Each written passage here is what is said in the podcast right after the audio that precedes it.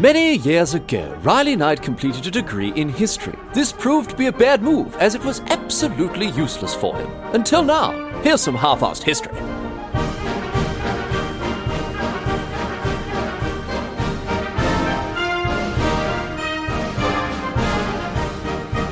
What's going on, mate? Great to have you along for some more half-assed history. This week on the agenda, going to be having a chat about Qin Shi Huang, the uh, the first emperor of China. Uh, you may not have heard of this bloke before, but he, I'll tell you this, he is an enormously important figure in Chinese history. Uh, he got a lot done during a pretty bloody brief reign. Uh, you know, he established this imperial system of government that sort of ruled China for the bulk of the next 2,000 years after having unified these sort of warring, scrapping factions, kingdom states, whatever you want to call them, uh, in the, you know, in, in the era before the, the Qin dynasty here. Um, uh, pretty bloody monumental achievement, you have to say, you know, unifying a, an, an entire nation of people. It's, never mind, you know, establishing a political system that's going to span the next two millennia. It's hard enough to keep your bloody bedroom tidy for a week. Never mind, you know, setting something in, uh, going that's going to last two thousand years. You know, um, in, in, addition to his lasting legacy, uh, you know, conquering and, and, politicizing and doing all this other stuff, he also did all sorts of other things while ruling uh, to sort of advance and improve, improve ancient China with roads and canals and infrastructure and legal reforms, all sorts of boring nonsense that we will we will touch upon. Unfortunately, we will, you know, we do have to get through the boring stuff as well. But I'll tell you what, the really good stuff comes from when we talk about some of the other th- uh, some of the other things that happened to this bloke and uh, and some of the stuff he was into. Because I'll tell you this, he was a bit of a character. He, he, was a bit of a character, and some of the stuff that happened to him, oh my goodness, you're gonna have to yeah. You, you, I'll, I'll, get to it. So let's get stuck in and we'll have a chat about what this bloke Qin Shi Huang was all about. And uh, before we go any further, I do apologise to anyone who is you know going to take umbrage with my. Uh, almost certainly incorrect pronunciation of all these Chinese names. I really do my best. I went and you know even looked at like pronunciation video. I didn't just look at them; that wouldn't help too much. I, I listened to them as well. Uh, these pronunciation videos on how to say names like Qin Shi Huang, and uh, but I'm I'm gonna stuff it up. So I apologise in advance. I really have done my best here. Anyway. We are going back a long, long, long, long, long way here. We're going back to the 18th of February, 259 BCE. So, you know, over 2,000 years ago here. And it's then that our mate Qin is born. Although interestingly, we're not 100% sure on his parentage. His mum was uh, was definitely this lady named Zhao Ji, right, who had been a concubine of a bloke named Lu Bu Wei.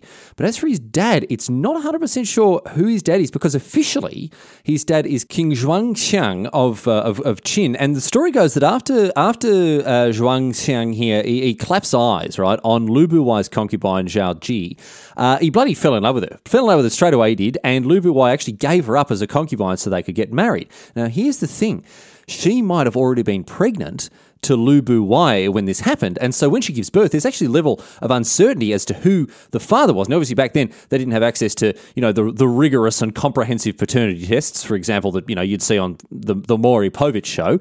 Uh, so this conjecture about whether or he was an, an, illegitimate child or not has sort of raged on throughout his, history. But the, the, the whole thing may have just been a big hoax sort of developed years later, you know, so as to disparage and, and, and sort of tear down the, this the reputation of Qin. But you know, honestly, who cares? Anyway, you slice it. He's born on the 18th of February, 259 BCE, as the eldest son of Lady Zhao, and uh, officially at least, this bloke who would uh, would go on to be King Zhuang Xiang. Uh, he's not born Qin Shi Huang, uh, this young this young bloke. He's he gives himself that name years later, as we'll discuss. Uh, so for the for the meantime, we're going to be calling our hero Zhao Zheng. That was the name that he had as a as a younger fellow.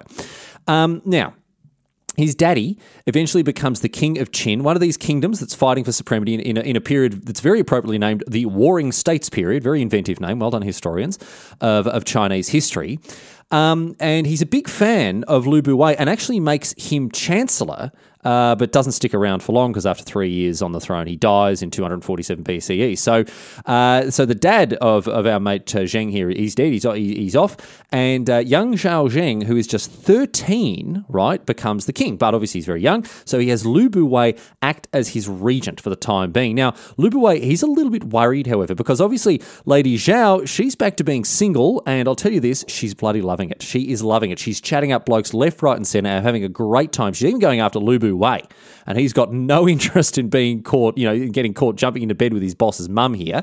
And so he comes up with a plan to keep her busy, even though, you know, she used to be his concubine. He's not interested anymore and he wants to go, well, bloody, I've got, I've got to take care of this lady because otherwise, you know, there's going to be trouble if, uh, if uh, young Zhao Zheng finds out. So he hilariously decides that, and this, this is not a joke, this all happened he decides that the best way to keep her occupied, to keep her happy, right, would be to find a bloke who was um, uh, packing some real heat, if you uh, if you know what I mean, and uh, and, introduce and introduce her to this uh, to this bloke once he found her. So he gets this fellow. He gets this fellow whose name is Lao Ai, uh, who by all accounts, well, yeah, it looks like he, he might have had a real monster on him, to be honest. And Lady Zhao is understandably quite taken with with this gentleman Lao Ai. Uh, like you know, in, I don't want to get too sort of graphic here, but uh, apparently when we talk about Lao Ai, this bloke he could use it as an axle for a carriage wheel. Uh, it was it was that bloody big. He, one of his party tricks was to to put a, a, a, like an actual carriage wheel on it and wheel it around like he was. Yeah, so you, you, are getting you're getting a sense of, of you know exactly how this was going.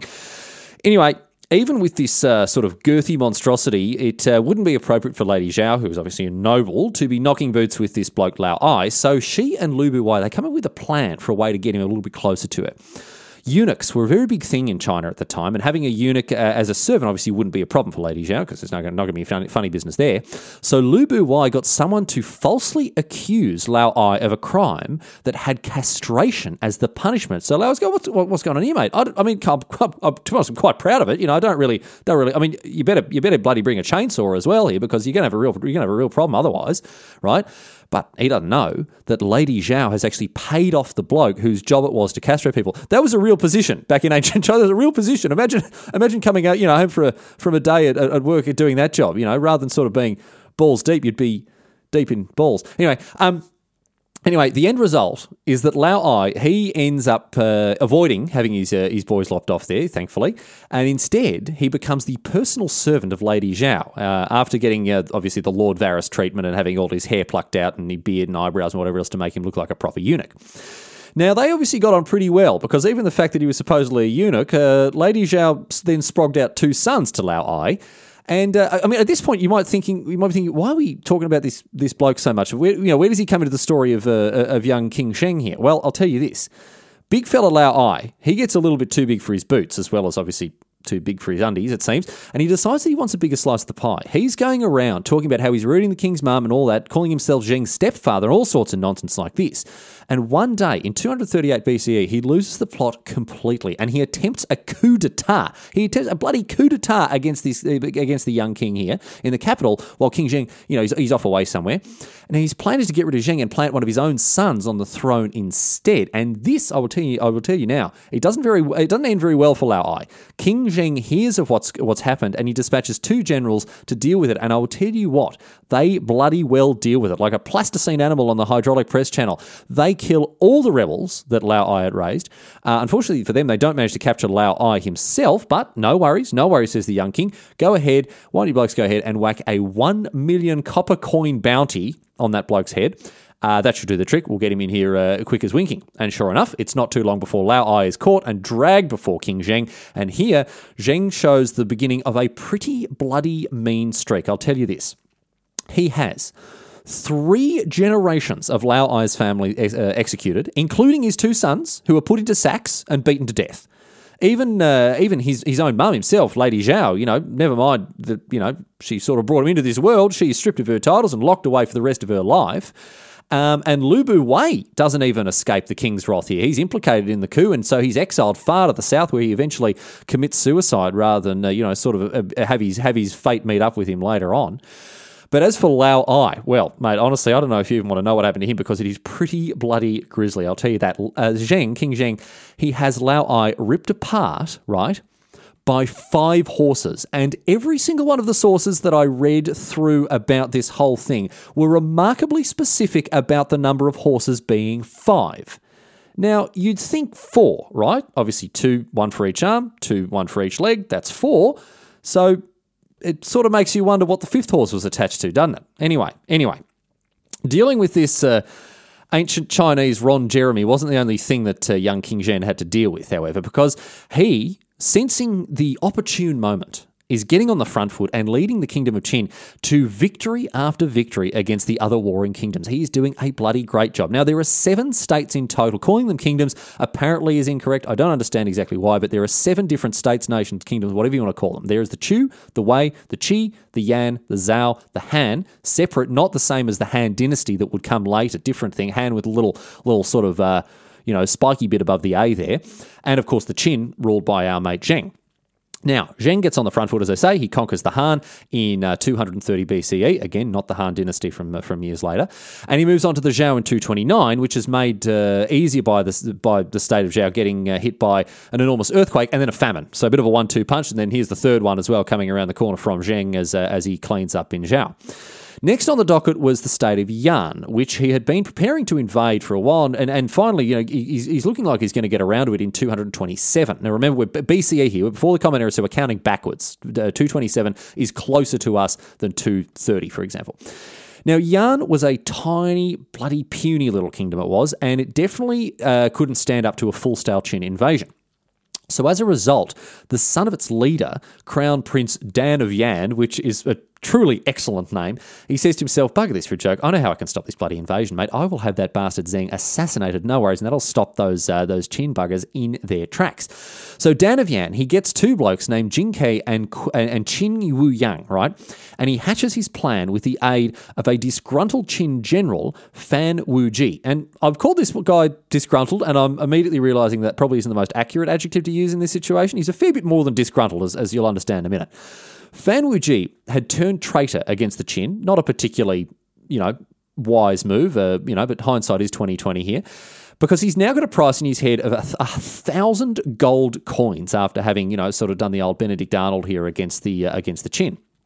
So, here is the plan that Dan of Yan puts together, if you'll believe it.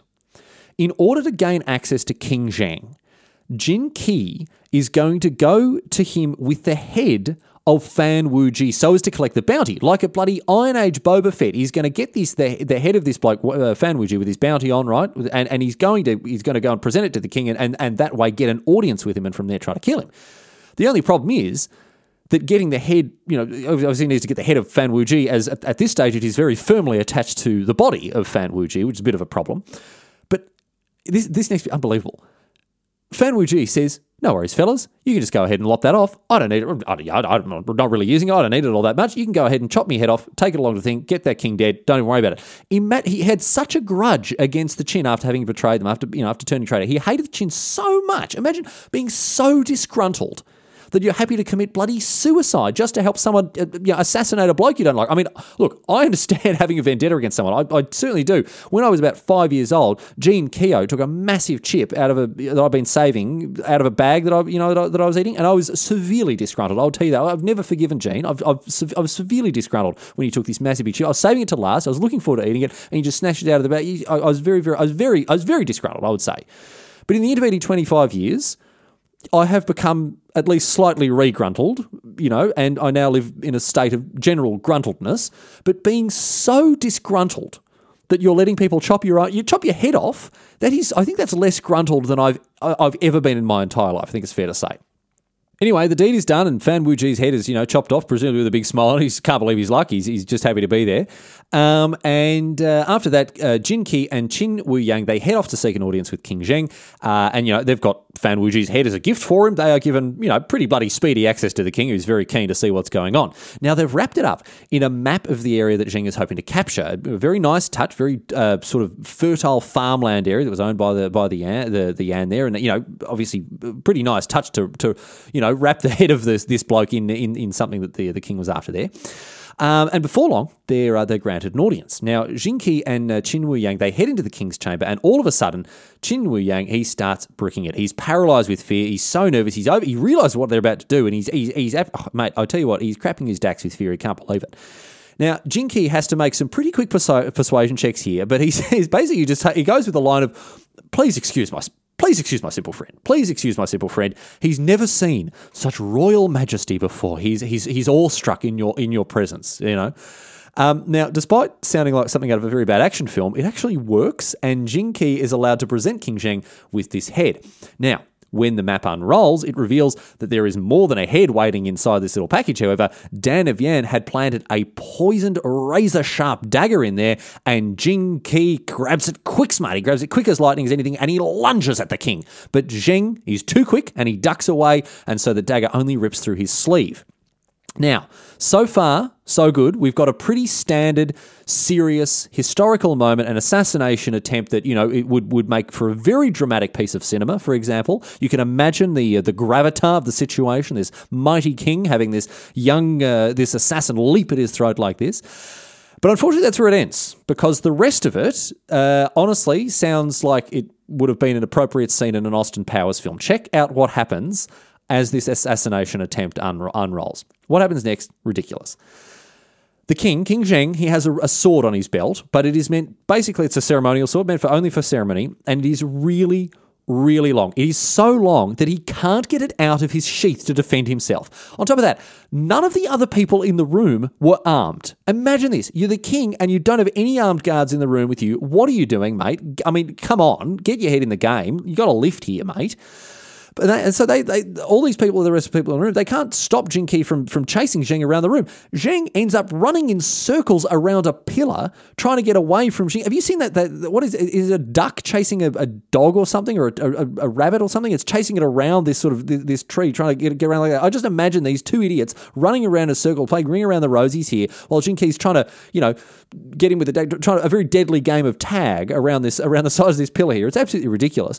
But finally one of the blokes who's there, a doctor, comes to his senses and chucks his medicine bag at Jing Ke, knocking him off balance. Now, Zheng cannot bl- draw this bloody sword. He cannot get it out of its sheath, you know, until he finally listens to what the people are yelling at him and he realizes how he needs to do it. He needs to reach over the back, Witcher style, and pull it out from over his shoulder. Now, Zheng finally gets the sword out and he gives Jing Ke a mighty chop on the leg and he falls to the ground. Now, Jing Ke desperately chucks the dagger at Zheng, but he misses, and Zheng bears down on him and fills him with more holes than a bloody sieve, mate. Uh, uh, Qin Wu Yang, meanwhile, has tried to flee, but he's caught and ultimately killed by the guards, and so Zheng survives his first assassination attempt. A, a you know, a real coming of age for any young king or any young emperor there. Uh, he manages to, manages to survive this attempt, but. Uh, Oh, you did hear, you did hear me mention that it was his first, and uh, oh yes, revered listener, there were uh, there are a number of others as well, which we will get to in due course. But that's the end of Jing Ke. He gets obviously, as I say, he gets rather he leaves with a few more holes than he uh, than he entered with. I think it's fair to say he's you know a little bit more perforated after this whole experience. And uh, as for the state of Yan, after this, Zheng just went right ahead and invaded it, completely completely crushed it into the dirt. And the king of Yan, a bloke named uh, named Shi, he even tried to appease uh, Zheng there by having poor old Dan of Yan put to death. Imagine that he puts his own son to death in order to try to, you know, forestall this invading army. But uh, our merciless friend Zheng didn't care at all. Didn't care at all, and Yan was utterly annihilated by 222 BCE.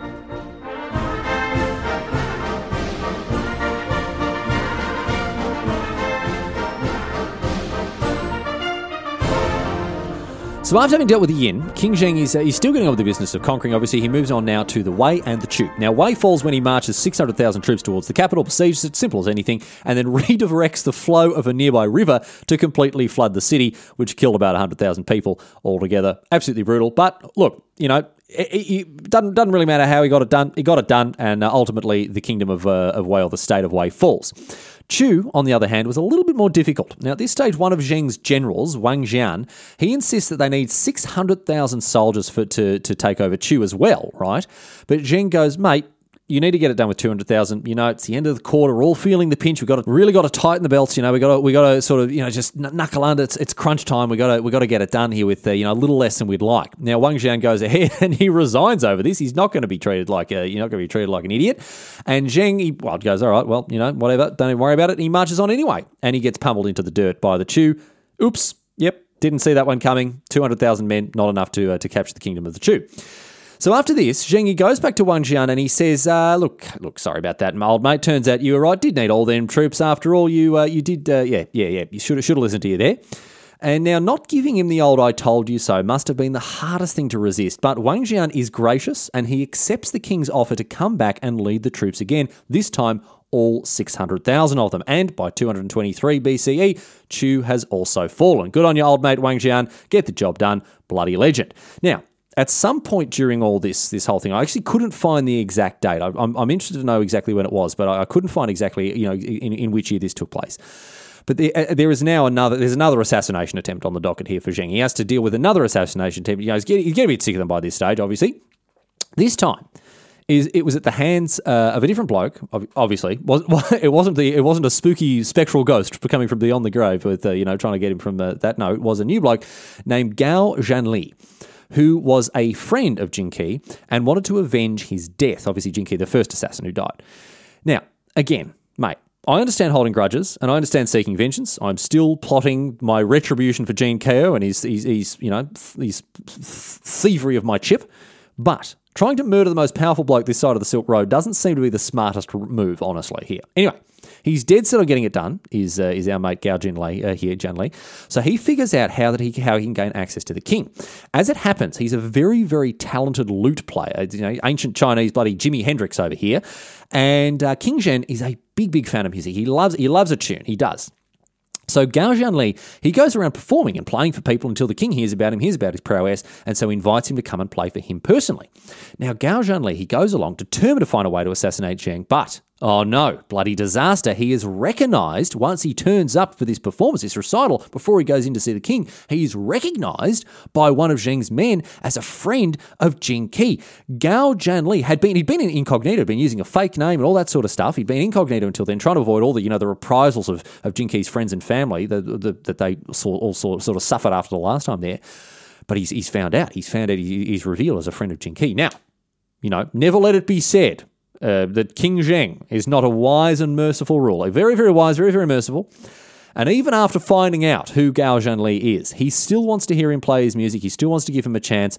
And so, as something of a compromise, therefore, you know, and a very, very reasonable compromise it was too, Zheng only had Gao Zhanli's eyes ripped out of his head so as to blind him. So, very, very reasonable indeed, you have to say.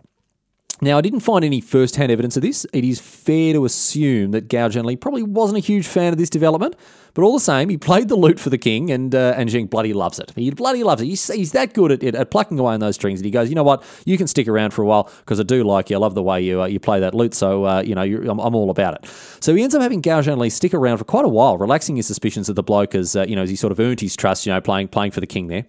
And uh, this was a near, very nearly fatal mistake because Gao Zhanli had not given up on his quest to assassinate the king, and, and he'd started to smuggle bits of lead into his lute, turning it into this, you know, big heavy bludgeoning weapon, basically.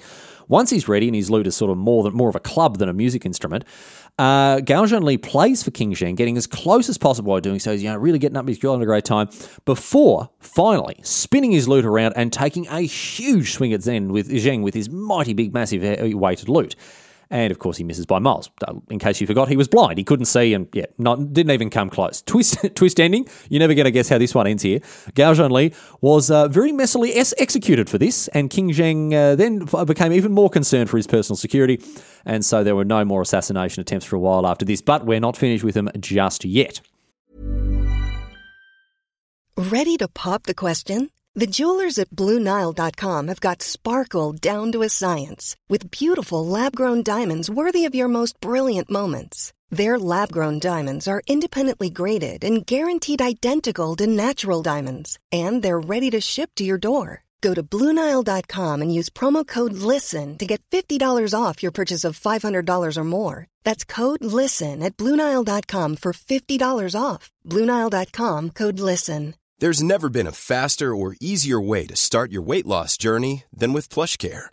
PlushCare accepts most insurance plans and gives you online access to board certified physicians who can prescribe FDA approved weight loss medications like Wegovy and Zepbound for those who qualify. Take charge of your health and speak with a board certified physician about a weight loss plan that's right for you. Get started today at plushcare.com slash weight loss. That's plushcare.com slash weight loss plushcare.com slash weight loss. As all the wars of uh, unif- unification that Zheng is fighting, you know, they'll, they'll rage on, they'll crack on throughout uh, throughout this whole this whole sort of period, and and uh, the very last state to fall was the Qi in 221 BCE. And I'll tell you this, they hardly even put up a fight, honestly. With the fall of Qi, there was nothing left for Zheng to conquer. He'd captured every last scrap of territory that used to be part of the old kingdom of Zhao. And uh, as a result, he decides, he's, he's, you know, sits down to think about it, and he decides that he's had enough of kingship. He has now decided that he is in the empire business, and he becomes the first ever emperor in Chinese history. And as a result of this, young Zheng, he, uh, he actually renames himself. He renames himself Qin Shi Huangdi, which means first emperor of the Qin. Now, taken more literally, Huangdi actually means shining or splendid, uh, so Huang means shining or splendid, and Di was an old high god. Uh, he actually invented this title, sort of combining terms with Chinese myth- uh, from uh, Chinese mythology, and it went on. Check this out. It went on to be used by Chinese emperors. Huang Di. You went on to be used by Chinese emperors right up until the final abolition of the imperial government, and you're never going to believe when that took place. That was in 1911. Over 2,000 years, people were using this title Huangdi, invented by this bloke, uh, Qin Shi, right there. So he's got it done with this, you know, establishing this, this, this, essentially this, this, this enormously powerful office, political office there. And he, he got it done after, after reunifying all of these, uh, these warring factions and, and, and states and whatever else. Anyway, his name did get shortened a little bit to what we know it as today as, as Qin Shi Huang by uh, by historians of the, uh, you know, sort of historians from back then as well, and that's how we know him today, as I say. Uh, back then, however, he, uh, he, this wasn't the only name he had. He had a whole bunch of names. He called himself the Immortal after a while, which uh, sort of I don't want to ruin the ending of the, of the podcast here today, but ultimately was unfortunately false and uh, it was it, it, was forbidden for anyone to call him Zheng anymore. He made it it, it, it was just taboo to to use his old name that he'd used when he was a king, and check this out. This is the most ridiculous thing. He made it illegal for anyone other than himself to use the a first person pronoun. You couldn't say I or me anymore. The only person who was allowed to say the words I or me in Chinese, obviously, was this bloke Qin Shi Huang. He was the only. He'd sort of cordoned off I and me, the first person pronouns, just for himself to use, and everyone else had to use, uh, well, something different. As far as I could understand it, this actually meant that people had to start using a different word when wanting to use a first person pronoun. And even today, the word that they use, whoa, that it actually replaced Zhen, the word that he took for himself. So they still use this word whoa that, that after, you know, 2,000 years ago didn't mean anything, right? They had to make up a new first person pronoun because of, of, of Qin taking the other one for himself. It's kind of like it, be, it's kind of like Queen Elizabeth coming out and saying, all right, here, listen, you bloody filthy peasants. Only I can say the word I now. All of you lot, you've got to start saying J instead. It's it it makes no sense whatsoever, but that is the way that it went. And it all sounds a bit bonkers. And it, I mean, for the good reason, it just definitely is bonkers. And the good news, the good news is here, my friends, the good news is there is plenty more bonkers stuff coming down the line. Here. Plenty, plenty more bonkers stuff coming your way. But for now, however, We've got to wait the histori- the historical Brussels sprouts of uh, of Qin Shi Huang's story, and uh, we're going to get through some of the boring stuff here. Take a quick break, talk about I don't know, just boring history stuff for a while before we cut. You know, we cover off what Qin did once he secured his position as emperor. Because I tell you this, he did, in fairness, he definitely did get a lot done in in a pretty short period. China at the time that he took the throne, the imperial throne, it was feudal, had a feudal system of government, but not anymore, says Qin. He abolishes it. He abolishes feudalism and he chops up all of the states and kingdoms that he'd conquered into new administrative regions, ignoring previous hereditary entitlements, national alliances, whatever else. He, he, he uh, organized it the way that he wanted to. China was very, very heavily regionalized at this point. These divisions did a lot of work to undo this and focus everyone on belonging to one empire, one people.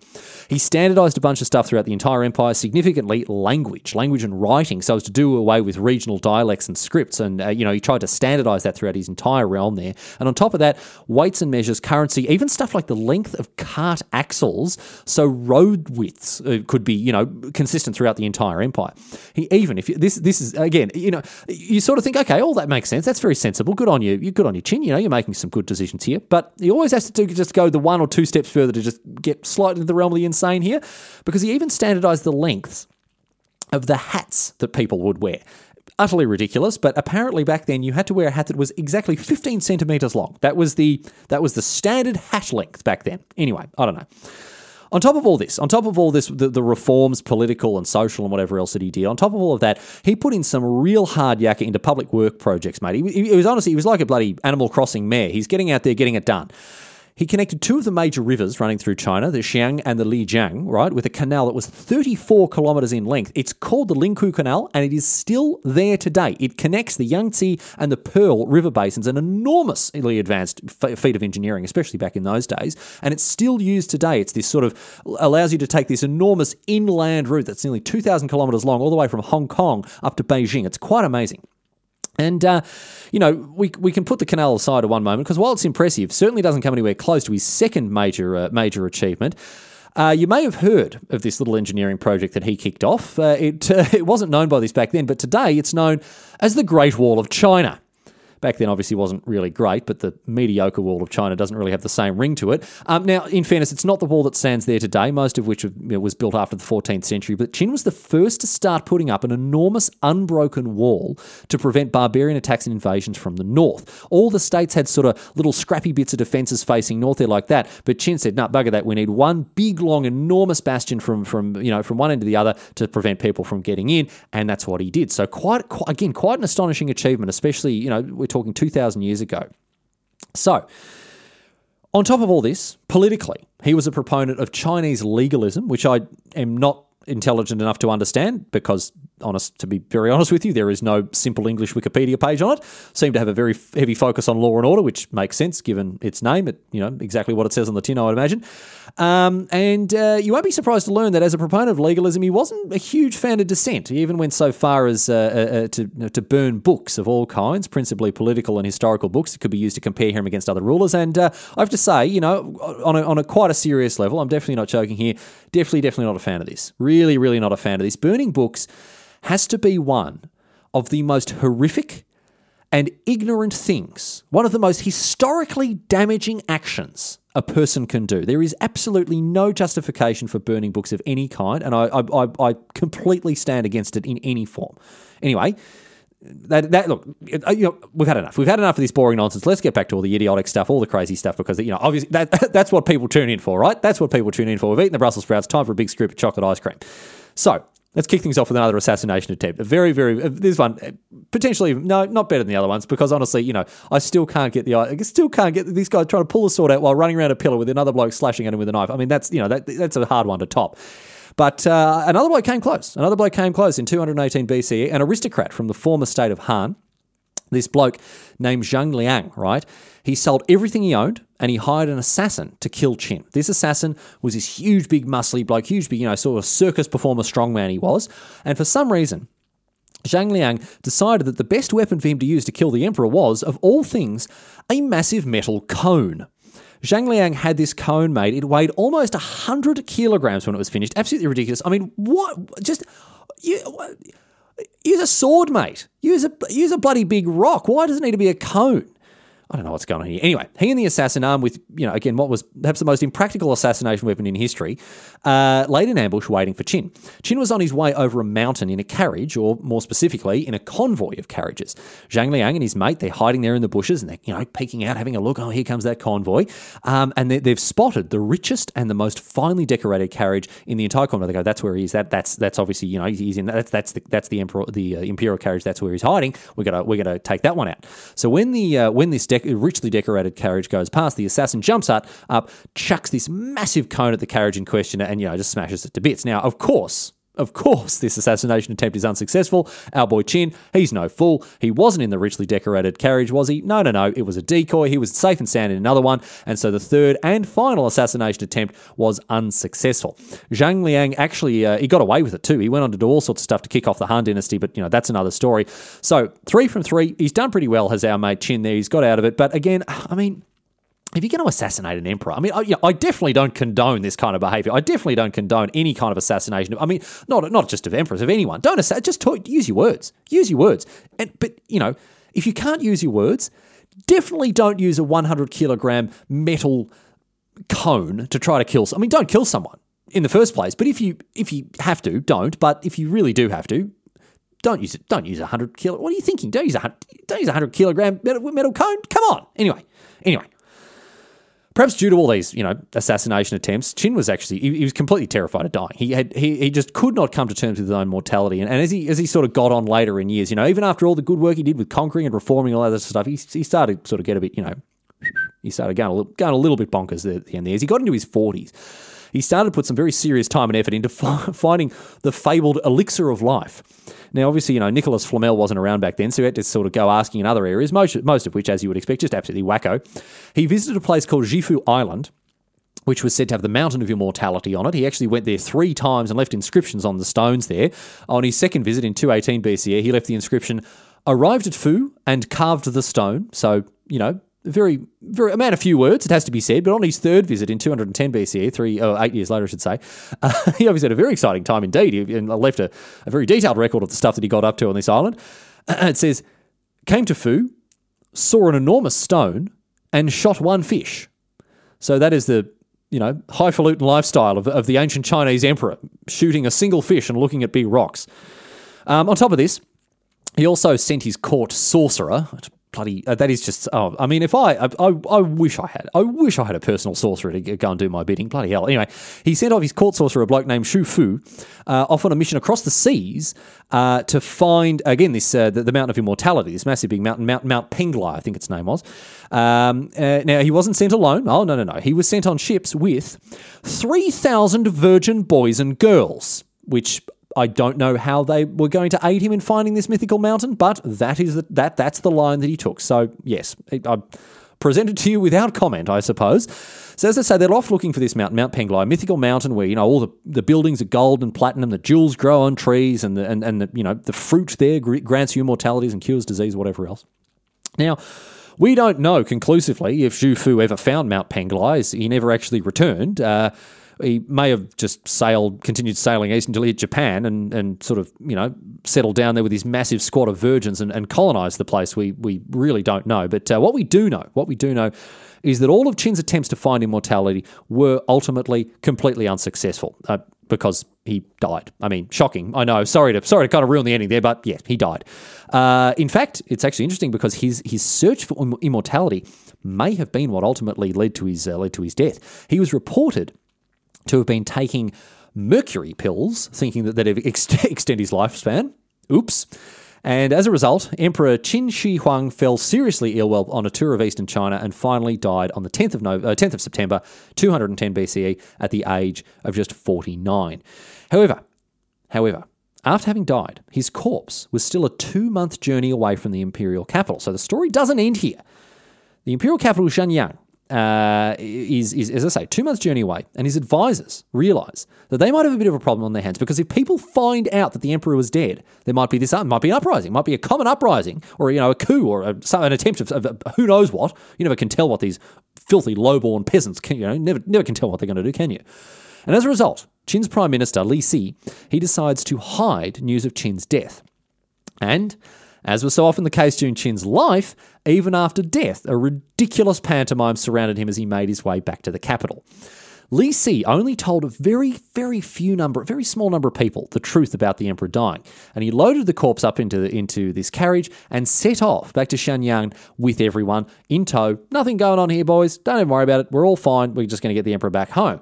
However, he ordered two wagons of rotting fish to be drawn alongside the imperial wagon, one in front, one behind, to mask the smell of his decomposing corpse. Certainly nothing suspicious about that. You wouldn't think. Nothing fishy. Well, actually a lot fishy about that, but, you know, nothing suspicious about that. No worries. Meanwhile, they brought food and drink and fresh clothes to the quote unquote emperor throughout the entire journey and then relayed messages from, again, quote unquote, the emperor to the rest of the entourage. You know, you just didn't come out and say hello to anyone, which may, maybe wasn't particularly unusual for, for Qin there. But uh, they managed to hide the fact that he was dead all the way until they made it back to Xianyang. They then announced the death of the uh, the emperor, who was eventually succeeded by his 18th son, Qin Ershi. He had a lot of kids. He had about 50 kids through, you know, from all his concubines and wives and whatever he had. He, had, he, he was a very, very busy bloke by the sound of things. Um, and his 18th son became the second emperor. He was supposed to be succeeded by his first son, Fusu, but Li Si, who didn't like Fusu, check this out, forged an edict from Qin Shi Huang ordering his son, Fusu, to kill himself. And bizarrely, he did. My dad had a hard enough time getting me to polish my shoes before going to school, never mind bloody offing myself, but Li, Shi, Si managed to trick the heir apparent to the throne, right, the heir apparent, to kill himself because his dad told him to. I mean, honour thy father and thy mother, by all means, but there is a line. There is a line. Anyway, the story of the next emperor, Qin Ershi, it's another one entirely. And it's not a particularly happy one, I'll tell you this. Within a few short years, unfortunately, the empire that his dad had built was crumbling. The Qin dynasty was not in safe hands. And uh, you know, it gave way. It fell apart. It gave way to the Han Dynasty that kicked itself, kicked off in you know in, in a very in a very you know, only about three years essentially after the death of uh, uh, of uh, Qin Shi Huang. There was uh, was was the Qin uh, dynasty completely completely over more or less. Anyway, Imperial China was on its way. It was on its way. And even after the collapse of this short-lived, Qin dynasty, the you know, as I say, the famous Han dynasty rose to power and ruled for over 400 years. And from there, Imperial China ticked over and over and over for over 2,000 years. A very, very long time. A huge achievement that uh, you know to be established here by this one bloke, Qin Shi Huang.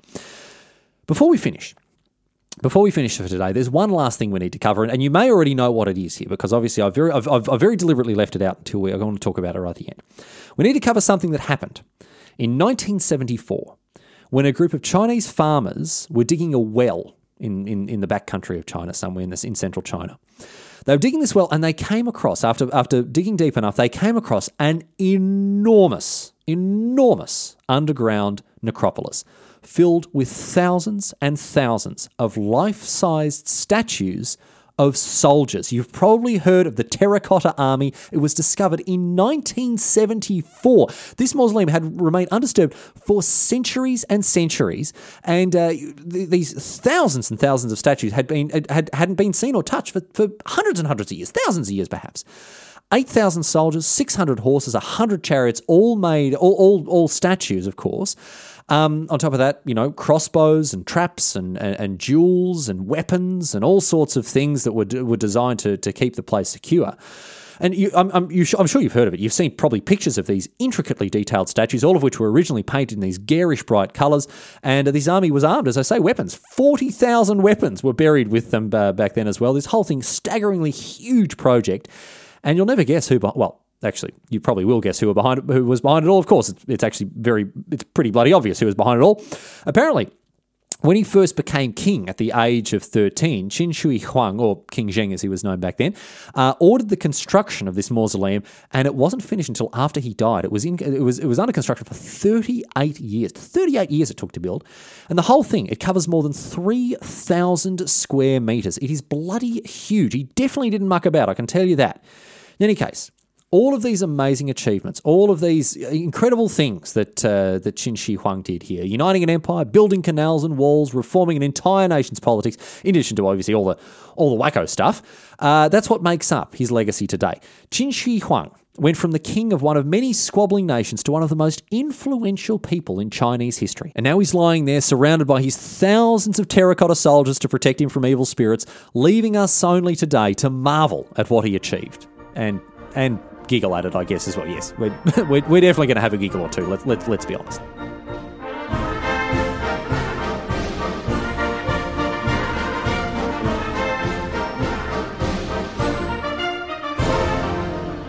But that's it. That's all she wrote today, sports fans. That is the story of Qin Shi Huang, the first Chinese emperor. And uh, Thank you for sticking through it. Thanks for sticking with me for another episode of Half-Arsed History. It certainly has been a pleasure to have you along. And uh, a special welcome goes out to all the people who've emailed me in the last week or so saying they've just discovered Half-Arsed History and they're enjoying it. Or, you know, even the ones who said they hated it. I mean, I don't know why you wasted your time emailing me, but I appreciate the feedback all the same. But welcome. Welcome. By all means, welcome. It's great to have you as part of the Half-Arsed History family. Do hope you stick around for a couple more, more episodes. And a very special thank you to all the old listeners who are still sticking with it after all these. Uh, you know, we're coming up on a year, which I'm very excited about. Only two months away until uh, till Half-Arsed History turns one year old. So very, very exciting time for me. And, and I really do appreciate all the support and the positivity that gets sent my way. And of course, the money, the money. Oh my goodness. Thank you to everyone supporting and kicking, uh, kicking in on Patreon. You can do the same thing. If you head to halfarsedhistory.net, you can chuck me a couple of bucks. There's no obligation to whatsoever, and there are no benefits to doing so other than, you know, warm fuzzy feeling. You're lining my wallet there, but uh, I, I, really do. I can't really properly say how much it means to me to have people at my back like this. So thank you so very very much. Um, also has all the old episodes. You can go there in a contact form if you want to get in touch with me. You send me an email via that, and uh, I'm always very happy to hear from people. And I'm still sending out stickers, of course. You can uh, get in touch with me, send your address, and I'll send you through some stickers free of charge. Not a worry at all. That's that. I think we close close the show out uh, for today as usual with a question posed on Reddit here, and uh, obviously. We've talked uh, a fair bit about China, Chinese history, the uh, indefatigability, the, the might of the Chinese Empire over the millennia. And so, with that in mind, a very good question asked by Reddit historian Hamzaboy. Hamzaboy asks If China is so fragile, then how did the country last for so many years?